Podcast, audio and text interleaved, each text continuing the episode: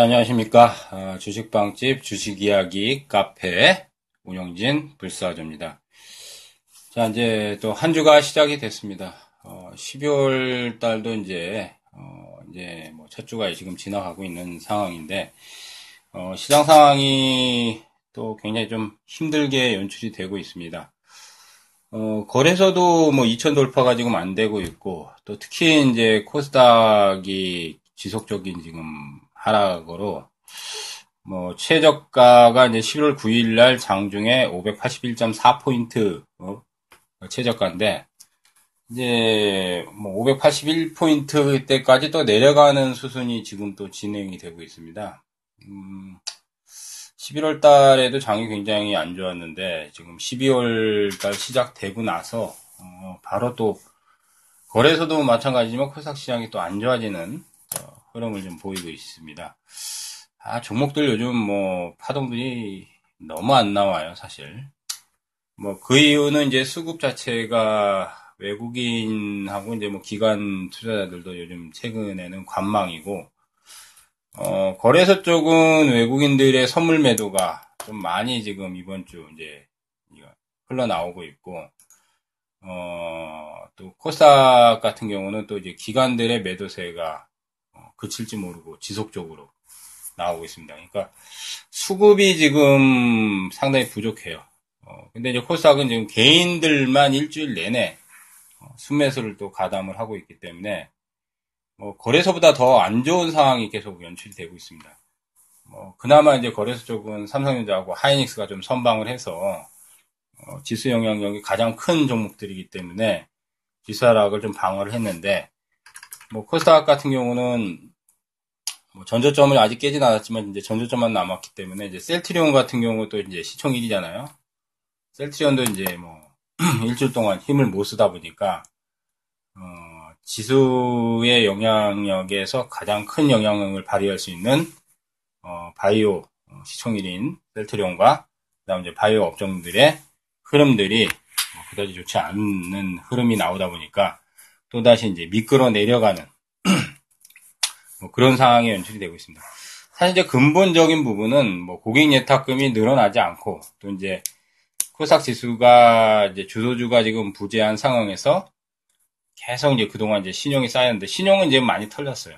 신용은 이제 거의 뭐 바닥권까지 온 것 같아요. 한 7천억 정도 털렸는데 이제 뭐 거래소하고 코스닥 합해서 이제 그런데 이제 코스닥은 개인만 순매수가 계속 적으로 집중이 되다 보니까 반등이 나와도 뭐 하루 정도 반등 주고 나서 지속적으로 지금 하락이 지금 진행이 되고 있거든요. 어, 뭐 상황이 뭐 썩 좋지 않기 때문에 사실 뭐 종목을 공략하는 것도 상당히 좀 어, 렵고 좀 불편한 상황입니다.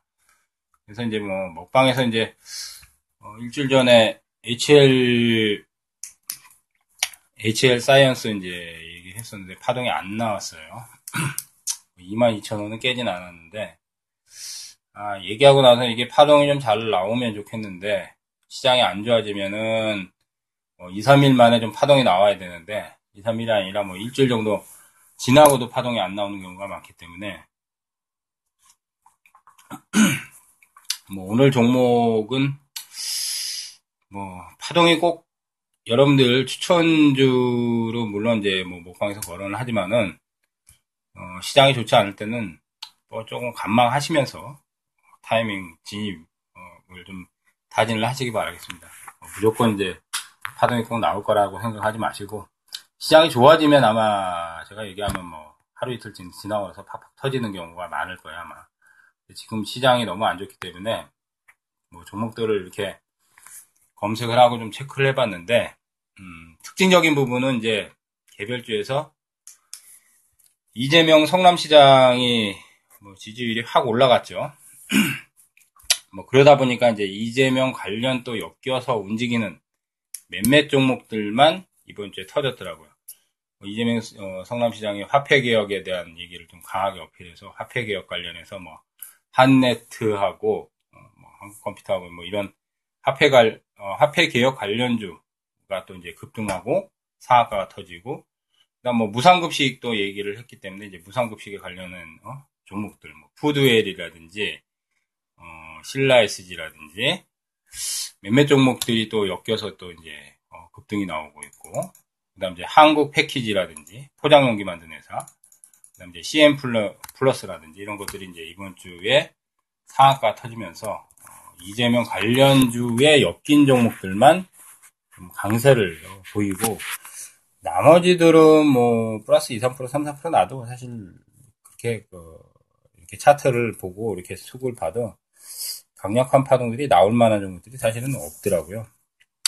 그래서 이제 오늘은 어, 뭐 이재명 테마주를 좀 이제 선점을 할 만한 종목이 있으면 사실 좋겠는데 뭐 요게 지금 오늘 거론한 어, 이재명 테마 관련주에서 무상급식 관련 아까 얘기했거든요. 무상급식 관련해서 몇몇 종목들 어, 한국 패키지가 이제 포장 용기를 만들기 때문에 수혜를 받을 거다. 사실 뭐 실제로 뭐 수혜 받지는 않겠지만은 테마라는 거는 아무래도 엮이는 거기 때문에 어, 엮여서 가기 때문에 이제 뭐 상한가 따라잡 상한가 나왔기 때문에 상한가 따라잡기는 좀 부담스럽고 어, 쨌든 여기에 엮이는 종 중에서 단타로 어, 단기로 보고 이제 좀 접근을 할 만한 게 어, 신라 SG가 좀 괜찮아 보여요. 신라 SG가 금일장에 5.9%로 끝났는데 장중에는 뭐 한 9% 정도 오르다가 어, 신라 SG가 이제 수산물 가공을 하는 회사입니다. 어, 식품 쪽에 이제 뭐 주력은 이제 뭐 절임 식품하고 소세지, 뭐 어묵 여기 아마 CJ 쪽에 아마 들어가는 걸로 알고 있어요. CJ 시푸드나 신세계 푸드나 이런 쪽에 이제 납품이 들어가는 걸로 알고 있습니다. 그 다음에 뭐 통조림으로 이제 뭐 동표 통조림 회사 가지고 있고 어, 매출은 좀 증가했는데 이제 실적 자체가 좀 적자가 한 2년 동안 하다가 보니까 이제 흑자 전환 가능성이 좀 있어요. 근데 이제 차트도 괜찮고 또 테마에도 지금 부합이 되기 때문에 뭐 단기 공략하는 데는 뭐, 뭐 괜찮을 것 같아요. 뭐 상한가 터진 것도 아니니까. 물론 이제 저점에서는 좀 올라오긴 했어요. 11월달 저점 6,200원부터 해가지고 어, 8,400원 정도까지 이제 올라왔기 때문에 파동은 그래도 한 25, 저점에서 한 25% 정도 파동은 냈는데, 뭐 한 9,000원 근처 이제. 9월 27일 고점이 이제 9,400원인데, 9,000원 근처까지는 좀 파동을 좀 더 낼 수 있는 여지는 있을 것 같습니다. 그러니까 상한가가 터지면 이제 뭐 다음날 급등에도 이제 뭐 매도를 쳐야 되기 때문에, 에너지가 이제 너무 가대한 상황이고, 상은 안 나왔으니까, 8,000원 이하의 조정을 좀 기다리는 게 아마 필요할 겁니다. 지금 봐서는 이제 뭐 주봉이나 일봉이나 분봉 봐서는 음, 8,000원 이하 조정을 한번 들어올 것 같아요. 그래서 이제 손절 라인은 5주선 대략 잡으면 될 것 같아요. 어, 7,370원, 뭐 7,400원 정도가 이제 5주선 정도 되는데 7,400원에서 500원, 어, 60일 이동평선 한 7,400원 정도 잡으면 되겠네. 뭐 지금 현재 그거 깨지 않으면 조정 시에 기다렸다가 하루 이틀 정도 감망하면서 조정시에 좀 진입을 하면 좋을 것 같고요. 단기로는 이제 뭐 단기 목표는 이제 9,000원, 9,000원 이상 잡으시면 될 것 같습니다. 이제 손절 라인은 7,400원 정도. 매수 구간은 일단 8,000원 이하 조정에서만 어, 타깃을 잡아야 될 것 같아요. 제 생각에는 뭐 7,500원에서 어, 7,000원 뭐한 8, 900원 그 사이 어, 그 조정이 나올 때뭐 진입 포인트 좀 잡아주시면 될 것 같습니다. 아, 일단 이제 오늘 목광 종목 이제 신라 SG 얘기했는데, 그 외에 이제 뭐, 이재명 테마주들이 화폐기업하고 무상급식하고, 어, 몇몇 종목들이 지금 테마가 돌고 있는데, 또 다른 쪽에서 또 아마, 아직 이재명 성남시장의 인지도가 확 떨어지거나 이러지는 않기 때문에, 어, 지지도가 지금은 어, 굉장히 높게 지금 형성이 돼서 관련주에서 이제 뭐, 동창이나 동문이나 아니면 지역에, 예, 성남이니까 뭐, 그, 용고가 있는 어, 기업들에서 아마 또 이제 순환이 할 소지가 상당히 높습니다. 근데 이제 저는 사실 뭐 정치 테마를 그렇게 좋아하지는 않는데 시장에서 지금 해먹을 게 없다 보니까 여기서 엮이는 종목 외에는 대안이 별로 없어요. 그리고 이제 어, 처음에 이제 서두에서 이제 코스닥 시장에 대해서 얘기했는데 580까지는 더 내려갈 것 같고 지금 이제 월봉 파동으로는 아직 하방이 더 남아 있거든요. 한 560에서 570까지. 그렇기 때문에 이제 12월 달에도 코스닥이 상황방으로 굉장히 세게 600 뭐 한 30, 620이나 30을 뚫고 가기는 12월 달에도 어려울 거고 1월 달이 지나야 아마 바닥이 나올 확률이 상당히 높아졌습니다. 1월 달이 지나야. 그래서 이제 앞으로 한 두 달 정도가 고비인데 두 달 동안은 중기 포지션이 아마 잘 안 먹힐 거고 또 종목들 개별주에서도 실적주나 뭐 가치주나 이제 밸류가 높은 종목들은 시세가 이렇게 썩 세게 나오진 않을 거예요. 거의 대부분 이제 테마성에 엮이거나 최근에 지지도 여론이 높아지거나 아니면 속된 말로 이제 좀 재료빨이 좀 센 것들 해먹을 수 있는 재료가 좋은 이런 것들에서 이제 단기 시세를 낼 확률이 높고 이제 뭐 실적이 어느 정도 뭐 조금 좋아진다고 해서 이제 크게 시세를 내거나 아마 그러기는 좀 힘들 겁니다. 하지만 이제 코스닥 시장이 이제 바닥이 아직 진 바닥이 안 나왔기 때문에 진 바닥이 나오고 완전히 턴하는 모습이 나오려면 한 2, 3개월 정도는 더 지나야 되기 때문에 그때 되면은 이제 아마 실적주들이나 밸류에이션이 낮은 예, 저평가 종목들 아마 이런 것들이 아마 시세를 낼 수 있는 시기는 올 거라고는 생각은 합니다. 하지만은 아직은 기간적으로는 한 2개월에서 3개월 정도는 기간 터울을 더 잡아야 되기 때문에 지금 이제 많이 가격적으로 많이 떨어진 것들이나 저평가 매력이 크다고 해서 무조건적으로 선취매하거나 중장기 투자를 지금 당장 서둘러서 할 필요는 당분간은 없다고 봅니다. 저는 이제 내년에는 한번 코스닥이 세게 터질 거라고는 생각하지만 제가 말씀드렸듯이 뭐 시기를 정확히 맞출 수는 없지만 한 2개월 내외 정도에는 약간은 보수적인 시각을 가지시면서 좀 단기성에 국한하는 전략을 좀 추구를 해주시면 좋을 것 같고요.